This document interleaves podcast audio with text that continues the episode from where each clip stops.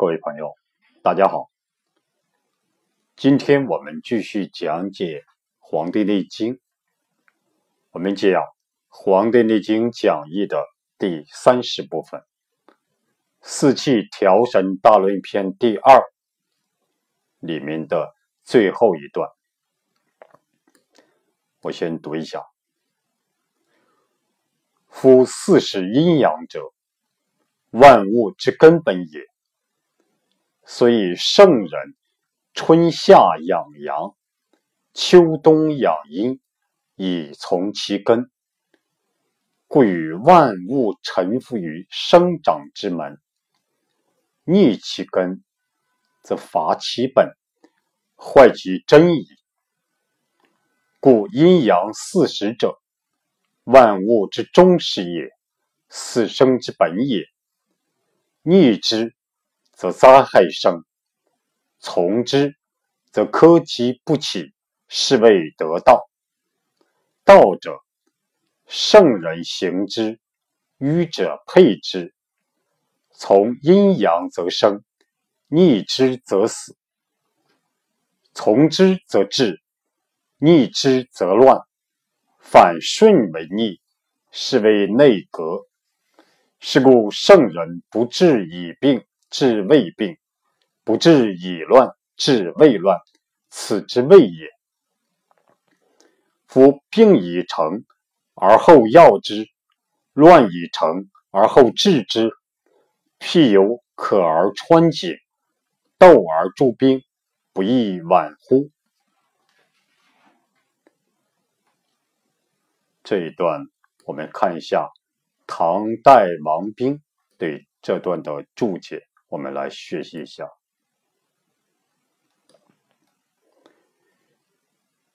夫四时阴阳者，万物之根本也。王冰解释说：时序运行，阴阳变化，天地和气，生育万物，故万物之根悉归于此。我们这样理解：时序运行。就是春夏秋冬，一年四季四时的运行，就是时序运行。阴阳变化，阴阳的盈亏消长之变化，就是阴阳变化。天地和气，天地之气的配合，就是天地和气。生育万物，就是生长养育万物，就是生育万物。故万物之根悉归于此。所以说，万物的生命之根都归于此处，都归于时序运行、阴阳变化、天地和气、生于万物，这就是万物的生命之根。故万物之根悉归于此，这就是夫四时阴阳者，万物之根本也。内经下一句，所以圣人春夏养阳，秋冬养阴，以从其根。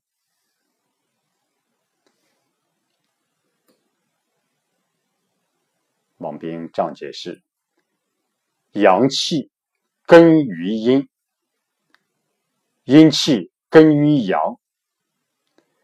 无阴则阳无以生，无阳则阴无以化。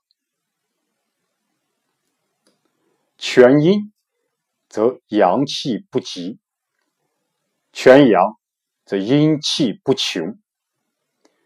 春时凉，夏时寒，以养于阳；秋时温，冬时热，以养于阴。滋苗者，必固其根；伐夏者，必枯其上。故以思调节，从顺其根。二气长存，盖由根故。百克小木，实亦亦然。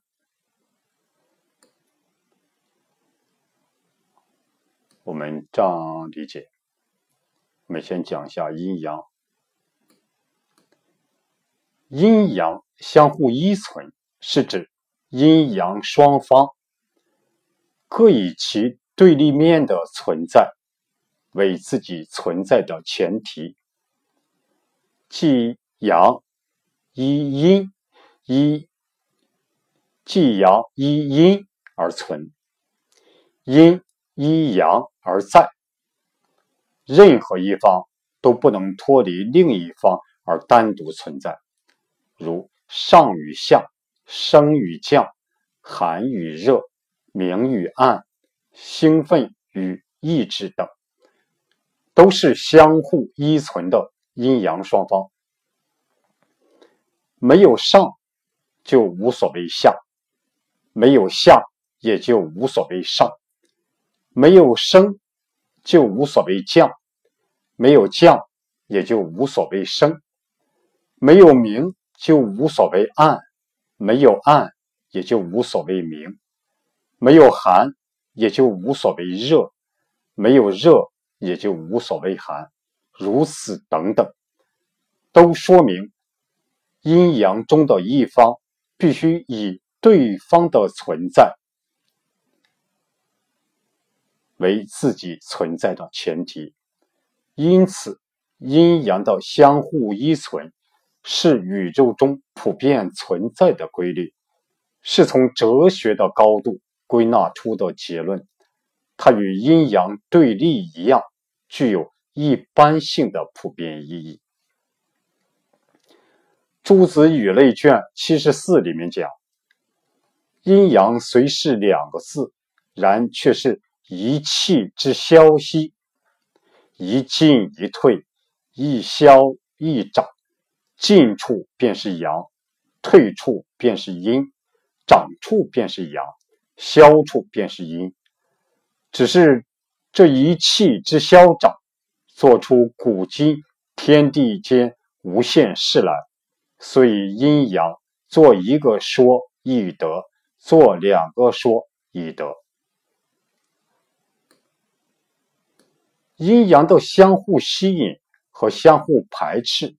都是古人在对自然界各种事物和现象，以及人体自身的观察和体悟中获得的认识，即《易传系辞下》里面所讲，所谓“近取诸身，远取诸物”，如动物的雌雄阴阳，既相互排斥，又相互吸引，阴阳的。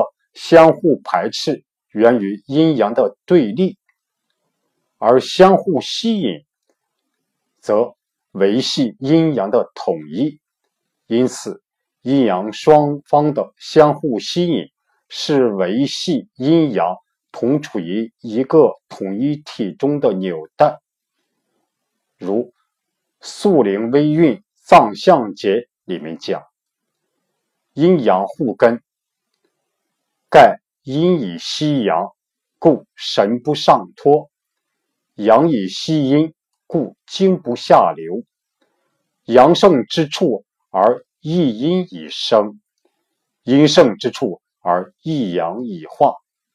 故阳自至阴之位而生之，是阴不下走；阴自至阳之位而降之，是阳不上越。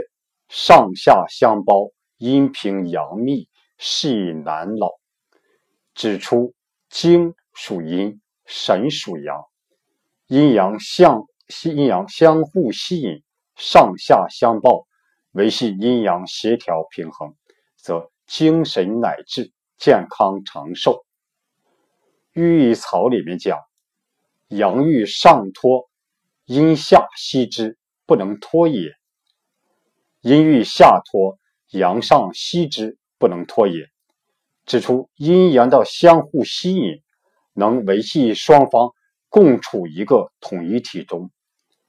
阴阳学说把人体正常的生理活动概括为阴平阳密、阴阳均平，即人体中阴阳对立的统一矛盾双方基本上处于相对平衡状态，也就是阴阳双方在量的变化上没有超出一定的限度，没有突破阴阳协调的界限。所以，人体脏腑活动功能正常，只有物质和功能协调平衡，才能保证人体的正常生理活动。所有相互对立的阴阳两个方面都是如此相互依存的，任何一方都不能脱离开另一方而单独存在。如果双方失去了，失去了互为存在的条件，有阳有有阳无阴谓之孤阳，有阴无阳谓之孤阴。孤阴不生，独阳不长，一切生物也就不能存在，不能生化和滋长了。在生命活动过程中，如果正常的阴阳互根关系遭到破坏，就会导致疾病的发生，乃至危及生命。在病理情况下，人体内的阳气和阴液一方的不足，可以引起另一方的亏损。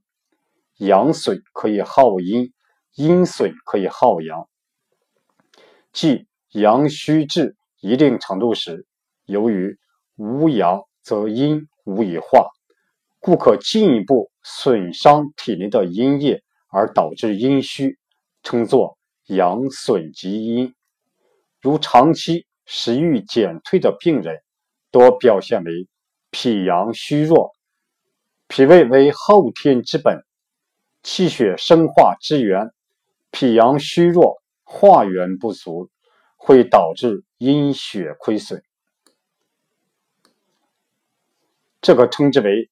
阳损及阴的气血两虚症，反之，阴虚至一定程度，由于无阴则阳无以生，故又可损伤体内的阳气而导致阳虚，故称作阴损及阳。如失血病人，由血的大量损失，气随血脱，往往会出现。形寒肢冷的阳虚之后，这可称之为阴损及阳的气血两虚症。如果人体内阳气与阴液、物质与功能等阴阳互根关系遭到严重破坏，以致一方已趋于消失，而使其另一方也就失去了存在的前提，呈现孤阳或孤阴状态。这种阴阳的相离，意味着阴阳矛盾的消失，那么生命也就即将结束了。这段阴阳的关系，啊，这个我们介绍的比较长，希望大伙慢慢的消化。这就是说，阳气根于阴，阴气根于阳，无阴。则阳无以生，无阳则阴无以化。全阴则阳气不极，全阳则阴气不穷。什么意思呢？就是全阴，那么阳气也不会完全消失；全阳，那么阴气。也不会全部穷尽，就是全阴则阳气不极，全阳则阴气不穷。春湿凉，夏湿寒，以养于阳。就春天吃些凉的东西，夏天吃些寒的东西，以养于阳。就说来制衡，制衡一下。春夏这阳气的过于旺盛。秋时温，冬时热，以养于阴。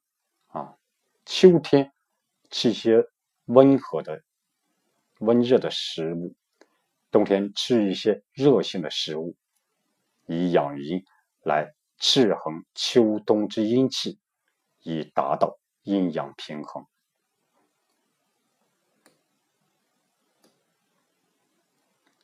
滋苗者，滋养的滋。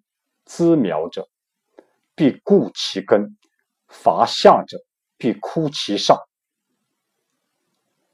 滋养枝苗的，滋养这种枝干和这种苗芽的，必固其根，必须让它的根牢固。伐下者，如果根受其伐，如果根受伤的话，必枯其上。那么呢，树干和苗叶必然枯萎。如果根受伤害的话，那么树干和苗叶必然就会枯萎。贵思调节，从顺其根。所以呢，调节人体必须顺应其根的变化，就是春夏养阳，秋冬养阴。贵思，贵思。调节从生其根，二气长存，盖由根固。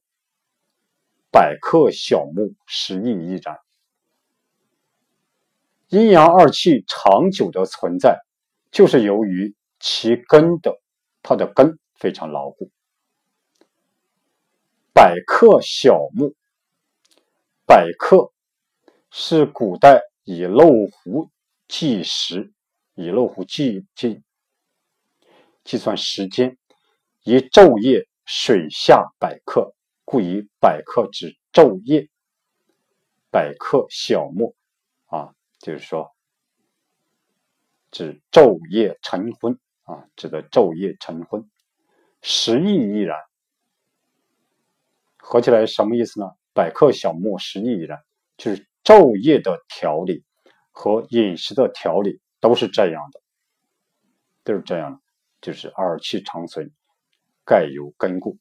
就是说，我们调理这种昼夜、调理饮食，都是要遵循这个原则，就是守其根啊，牢其根，要固其根。下一句，故与万物臣服于生长之门。王明这样解释：圣人所以身无其病，生气不竭者，以顺其根也。就是说，圣人之所以身没有各种奇怪之病，生长之气生生不竭的原因，就是顺应天地阴阳变化之道，就是就是顺应天地阴阳变化之道。下一句，逆其根，则伐其本，坏其真矣。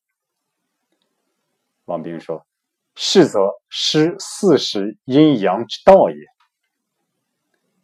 就是失四时阴阳之道，就是不按照阴阳四时的时序，与其不相应。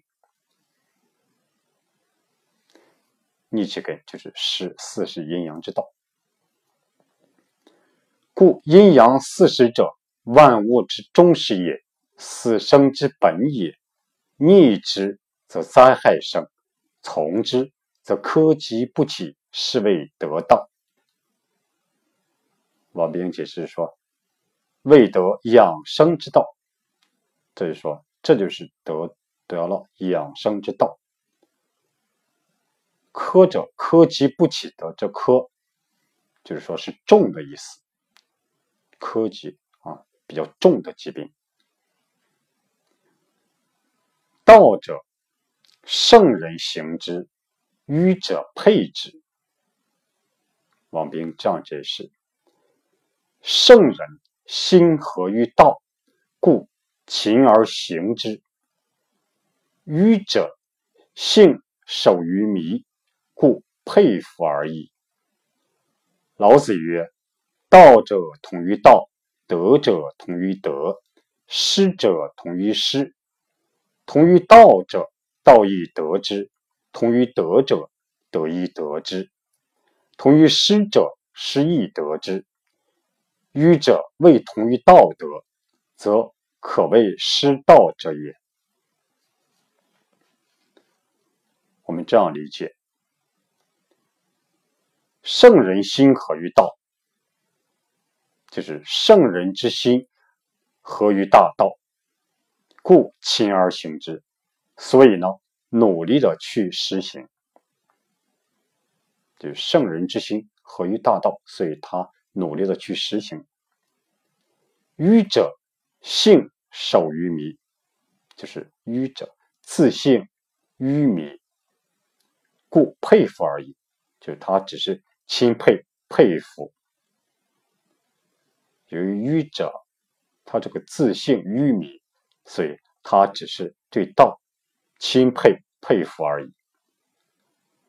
老子曰：“道者同于道，德者同于德，失者同于失。”就是道与道相通，德与德相通，失与失相通。同于道者，道亦得之；同于德者，德亦得之；同于失者，失亦得之。和道相通的道也能够得到；与德相通的德也能获得；和失相通的，那么也能得到失。愚者未同于道德。就是愚迷的人和道德不相通，则可为失道也。那么就可称之为失道。这就是说，道者圣人行之，愚者佩之。圣人去努力的实行，啊，愚者只是钦佩佩服而已。从阴阳则生，逆之则死。从之则治，逆之则乱。反顺为逆，是谓内格。王冰这样解释：格，拒也。格斗的格，拒拒绝的拒，格就是拒也，拒绝的意思。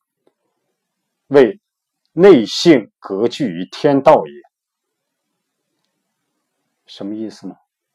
就是说。人之内性拒绝、排斥天道和天道不相应，这就被称为格内格。内内性格拒于天道，被称为内格。内心拒绝、排斥天道和天道不相应，就是内格。是故圣人不治已病，治未病。不治已乱，治未乱，此之谓也。王冰这样解释说：“知之至也，就是知道的最究竟。这就是知道的最究竟。夫病已成而后药之，乱已成而后治之，譬有渴而穿井，斗而助兵。”不亦晚乎？王冰说：“知不及时也，备欲虚邪，是服卧虎。食而后药，虽毁何为？”什么意思呢？就是说，知不及也，知道也来不及了。虚邪已经侵入了，再去防备它。得了病，小心翼翼的去画符，而不去去吃药调理。快死亡了才去吃药，这样后悔有什么用呢？这就是说，备欲虚邪，是福卧虎，事而后药，虽毁何为？这就是说。知道了也来不及了。虚邪已经侵入了，再去防备它；得了病，小心翼翼的去画符啊，也不去去吃药调理，快死亡了才去吃，才去吃药，这样后悔有什么用呢？这就是唐代的王冰对这段话的注解。我们再看一下明代的张介宾对这段话的注解：“夫四时阴阳者，万物之根本也。”张介宾说：“生成之所由也，就是说生长成熟。”都是四时阴阳的作用生成之所由也。所以圣人春夏养阳，秋冬养阴，以从其根。张继斌这样解释：夫阴根于阳，阳根于阴，阴以阳生，阳以阴长，所以圣人。春夏则养阳，以为秋冬之地；秋冬则养阴，以为春夏之地。皆所以从其根也。今人有春夏不能养阳者，每因每因风凉生冷，伤此阳气，以致秋冬多患疟泻，此阴盛之为病也。有秋冬不能养阴者，每因纵欲过热，伤此阴气，以致春夏多患火症，此阳盛之为病也。善养生者，一切配之。我们这样理解：夫阴根于阳，阳根于阴。阴以阳生，阳以阴长，所以圣人春夏则养阳。就说，所以圣人春夏之际来养阳气，把秋冬之际当做它的根。秋冬则养阴，以为春夏之地；秋冬时节则养它的阴气，把春夏之际当做它的根。这些都是顺从于它的根，皆所以从其根也。今人有春夏不能养阳者，现在的人有春夏之际不能养自己的阳气的，什么原因呢？就是每因风凉生冷，伤此阳气，都是因为春夏。受凉风吹，以及吃生冷寒凉之食物，来伤此阳气，来伤害这个阳气，以致秋冬多患疟泻，以至于到了秋冬之际，就会患有疟疾、腹泻等病。此阴盛之为病也，这就是阴气盛导致的疾病。所以说，春夏。不能养阳的人，都是由于春夏受凉风吹，受这种比较凉的这种风来吹，以及吃生冷寒凉的食物来伤到这个阳气。所以说，一旦说伤害此阳气，到了冬秋冬之际的话，就会患有这种疟疾、腹泻等病。所以说，我们一定要注意在。春夏之际，不要受凉风吹，以及更不要吃生冷寒凉的食物。有秋冬不能养阴者，为因纵欲过热，伤此阴气，以致春夏多患火症。就是说，有秋冬之际不能养阴气的，都是由于纵欲过度。或者环境过热导致冬日出汗泄露阳气而不能养阴的，就由于秋冬不能养阴的主要原因就是纵欲过度，或者是由于这种环境过热而导致的出汗，而是阳气泄露，所以从而不能养阴，来伤害这个阴这个阴气。所以呢，到了以至于到了春夏，多患火症，就都会患有这种火症。此阳盛之为病也。这就是说，阳伤阴。所以呢，善养生者，一切配之。所以，善于养生的人，应该把它记录下来，佩戴在身上。就说善养生者，一切配之。已经下一句，贵万物臣服于生长之门，逆其根，则伐其本，坏其真矣。张杰斌这样解释：能顺阴阳之性，则能臣服于生长之门。万物有所生，而独之守其根；百事有所出，而独之守其门，则圣人之能事也。什么意思呢？我们这样理解：能顺阴阳之性，就是能顺应。阴阳之属性，就是春夏养阳，秋冬养阴。这样呢，则能臣服于生长变化之门。这样，这样万，所以这样就与万物臣服于生长之门。这样呢，就能臣服于生长变化之门。万物有所生而独之守其根。万物的生长。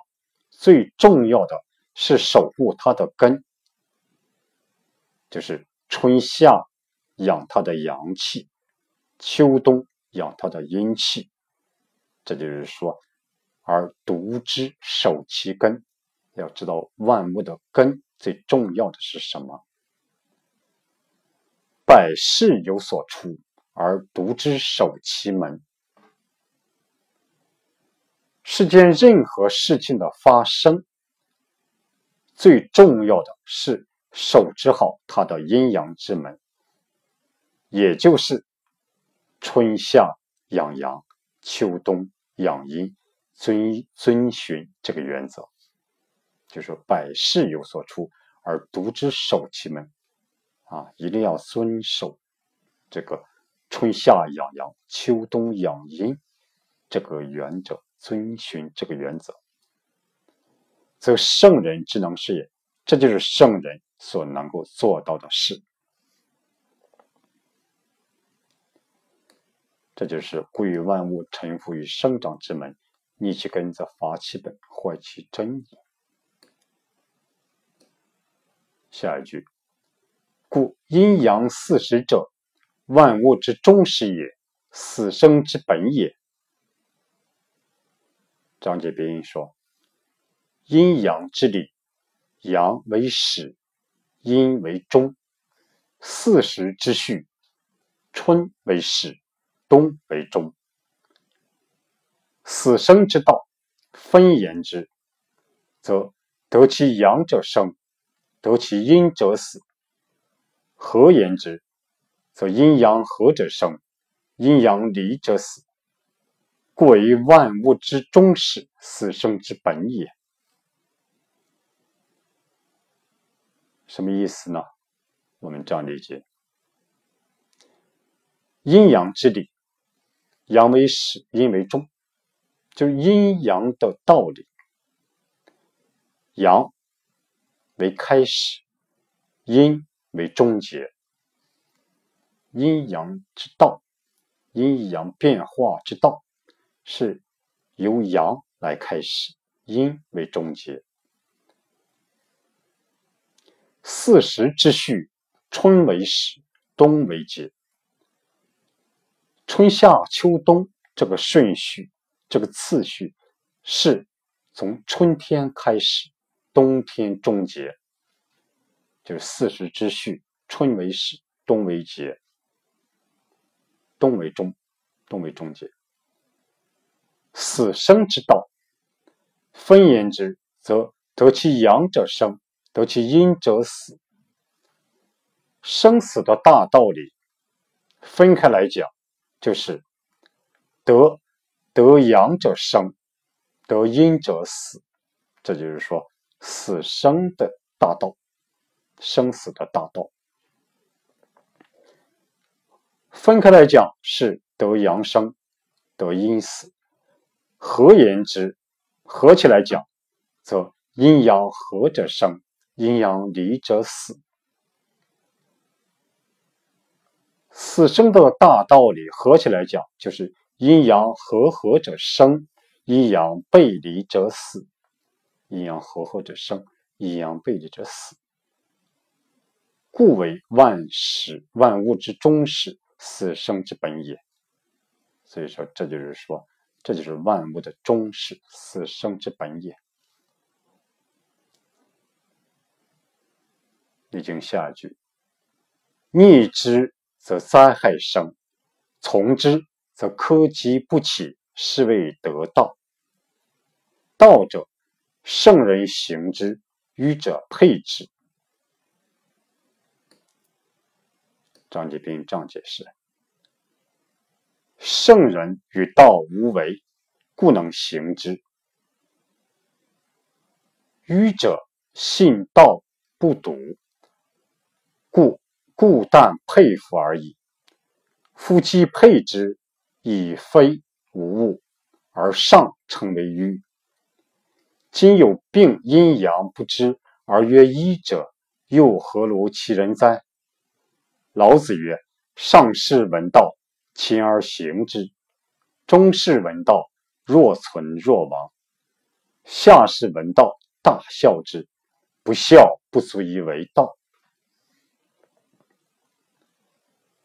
我们这样解释：圣人与道无为，就是圣人与天道相应，他们圣人与天道相应，不相违背，故能行之。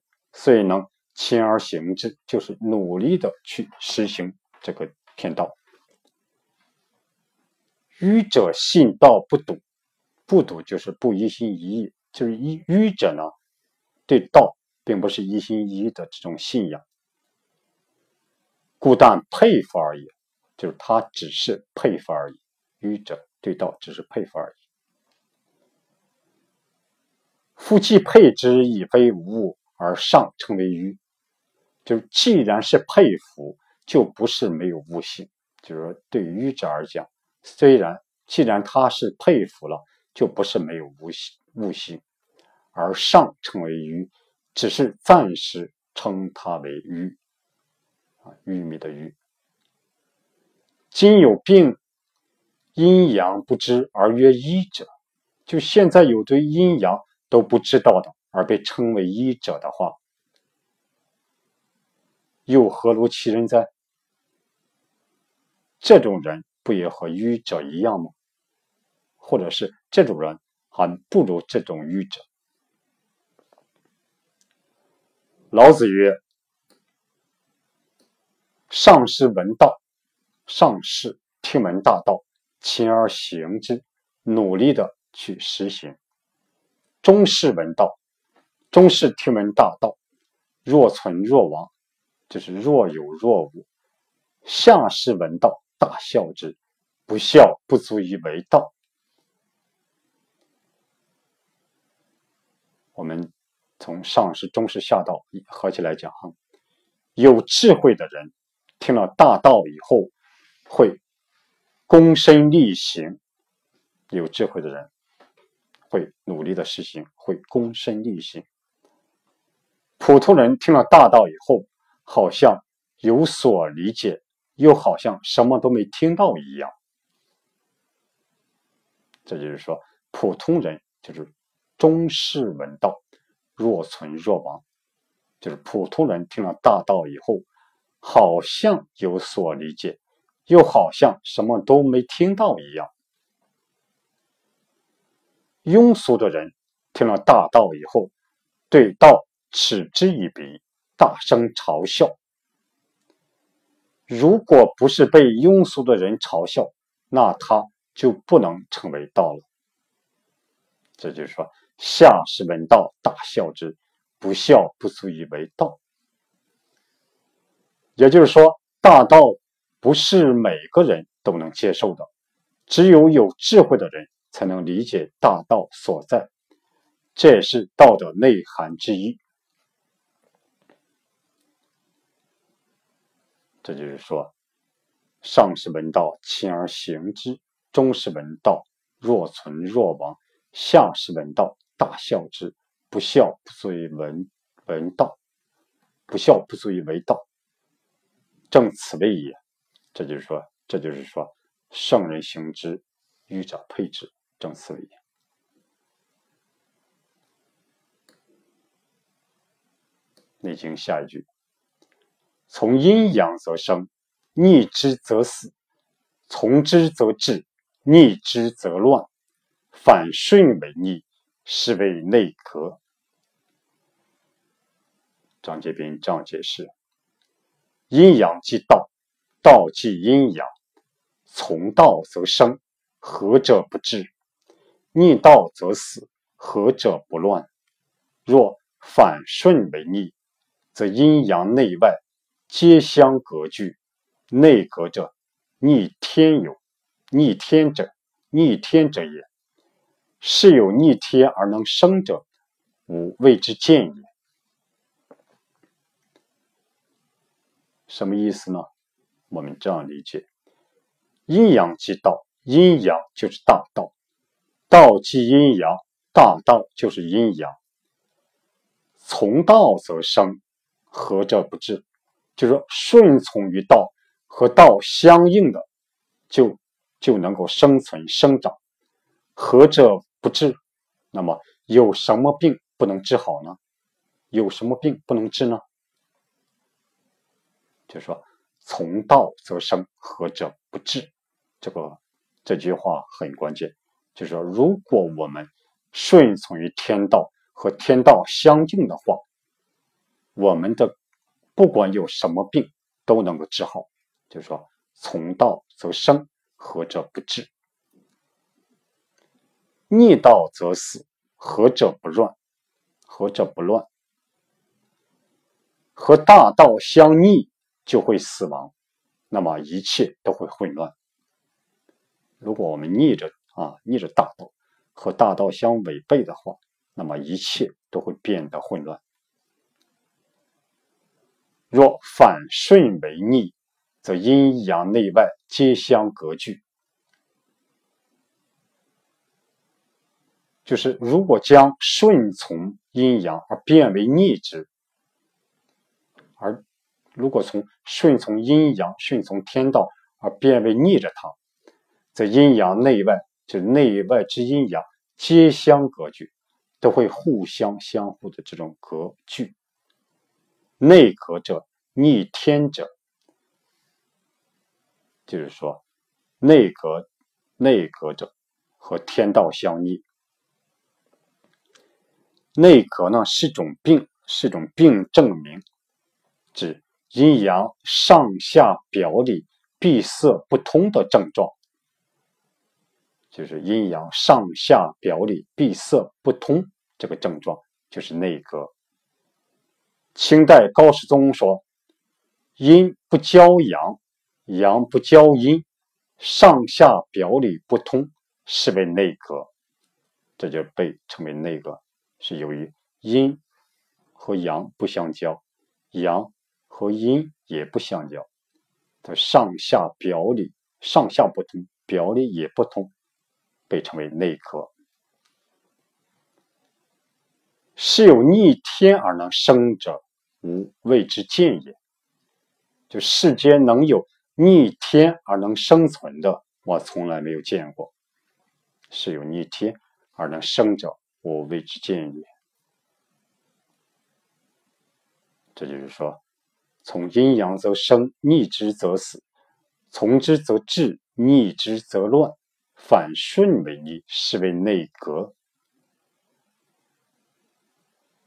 下一句：是故圣人不治已病，治未病，不治已乱，治未乱，此之谓也。张节斌这样解释：此诚前篇而言，圣人预防之道。就此处是承接前篇来讲圣人预防疾病的大道。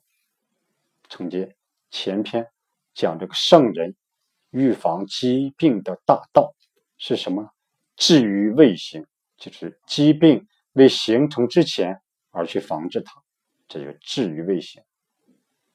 它还没有形成之前就开始治疗它、预防它、防治它，故。用力少而成功多，所以呢，就是用很少的力量就会取得成功，用很少的这种力量就会取得成功，以见其安，不忘危也。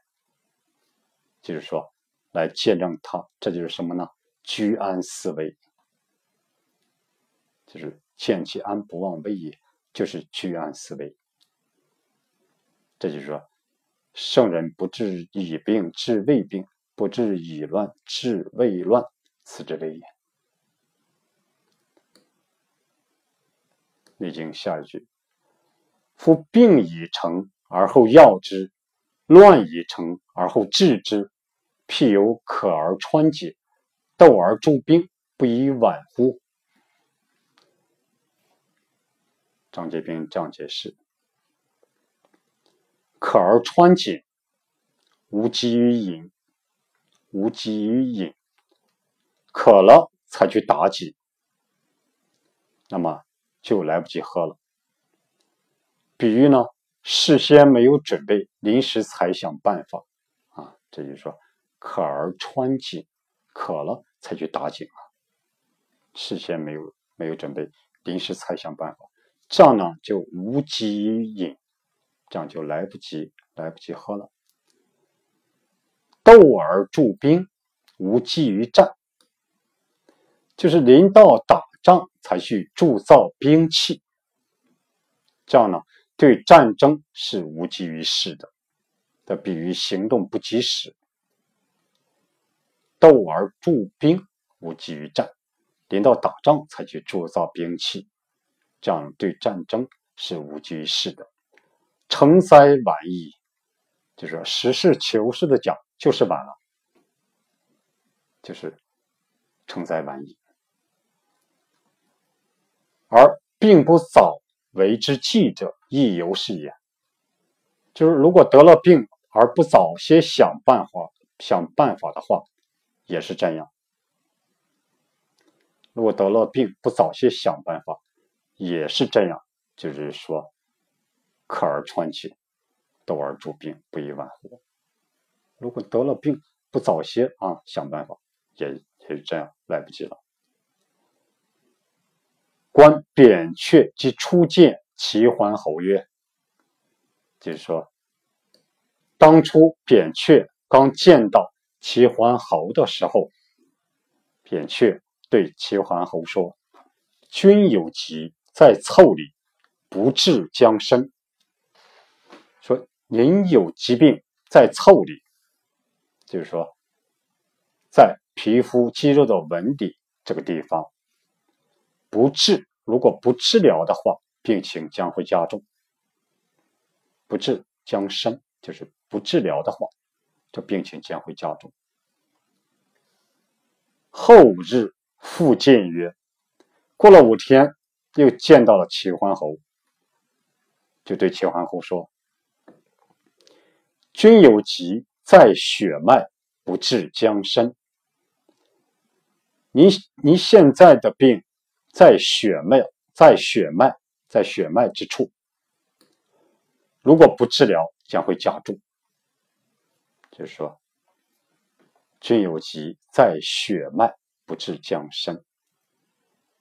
又五日复见曰，又过了五天，见到了齐桓侯，说。君有疾在肠胃，不治将身。就您有疾病，现在疾病在肠胃之间，如果不治疗，将会严重。而桓侯拒不能用，就说以上这些话齐桓侯都听不进去，而桓侯拒不能用。在后五日复见，再过了五天，又见到了齐桓侯，扁鹊妄言而退走曰：“鸡之凑礼也，汤运之所及也。”在血脉。真实之所及也，在肠胃久烙之所及也，其在骨髓，虽司命，无奈之何矣？什么意思呢？就是说，又过了五天，他见到了齐桓侯，扁鹊望言而退走曰：“就说扁鹊望着这个齐桓侯的脸上的颜色。”而向后退去，他就说：“君之疾凑礼也，汤运之所及也。疾病如果在这个皮肤腠理的话，汤运用汤运的方法就可以治好它。这个汤运，这个喝汤的汤，汤药的汤，熨熨衣服的熨，它是一个治疗学术语。”是一种外治法，就是用热汤装在容器内，运按身体局部的这个治法，与现代之热敷相似。它有疏通腠理、改善循环的作用，尤对局部病症有效。这就是说，汤运在血脉，真实之所及也。如果疾病在血脉的话，通过真实这种针啊，针灸、这种砭石就可以治好它。在肠胃，如果疾病在肠胃的话，酒烙就可以治好它。酒烙是一种渣滓混合的酒，这就后来普遍的指饭之酒啊。酒烙之所以酒烙就可以治好它。在肠胃的话，久烙也可以治好它。其在骨髓，虽司命，无奈之何也？如果疾病疾病在骨髓了，现在深入骨髓了，虽司命，就是掌管人的这个生命的神，被称为司命，他也无可奈何了。就说，如果疾病深入到骨髓，那么掌管人生命的神也没有办法了。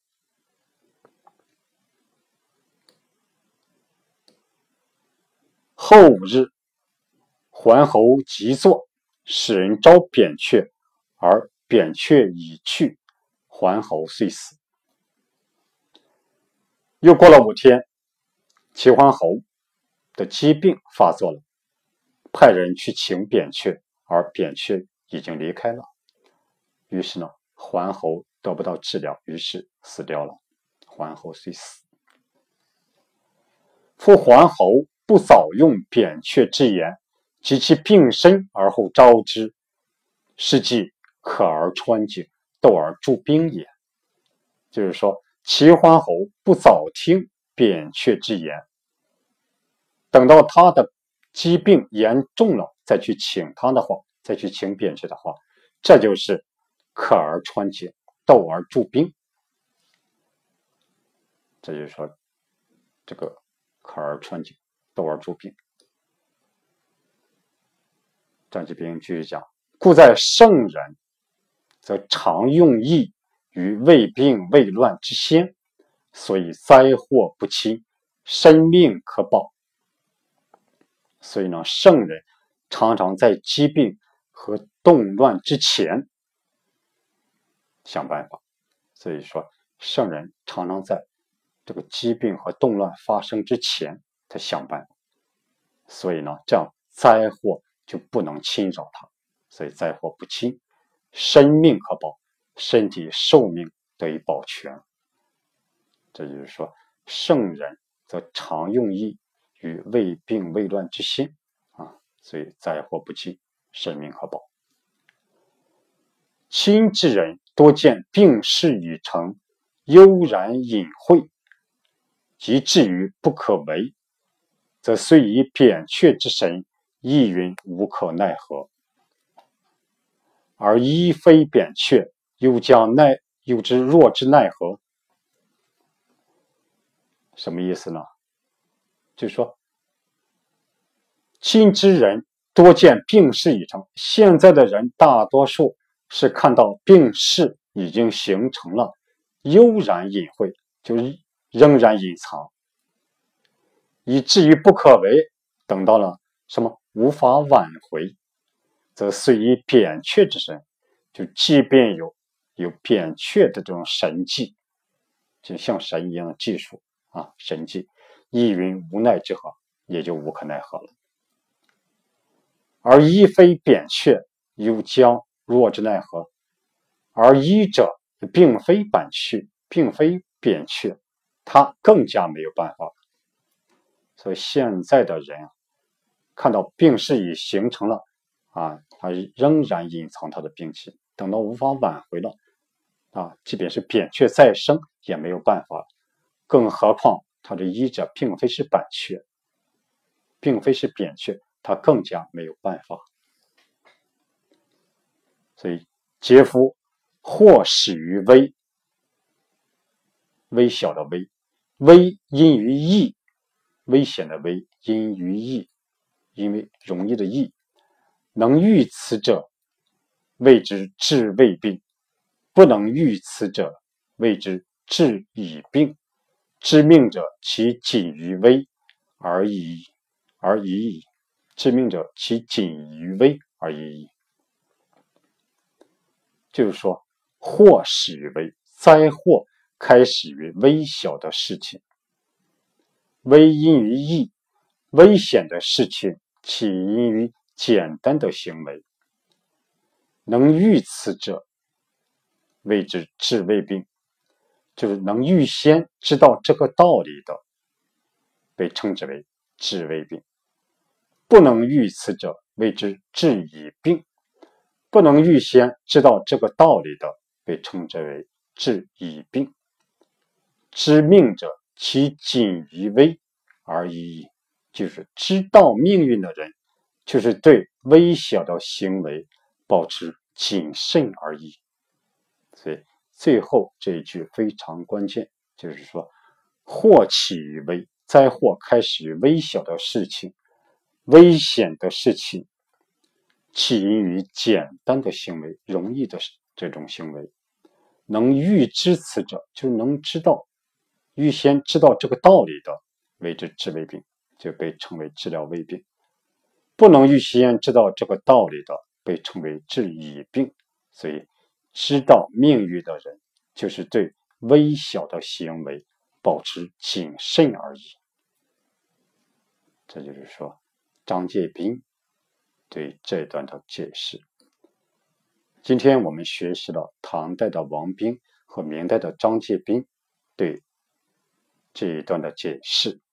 希望大伙能够有所收获。好，谢谢大家。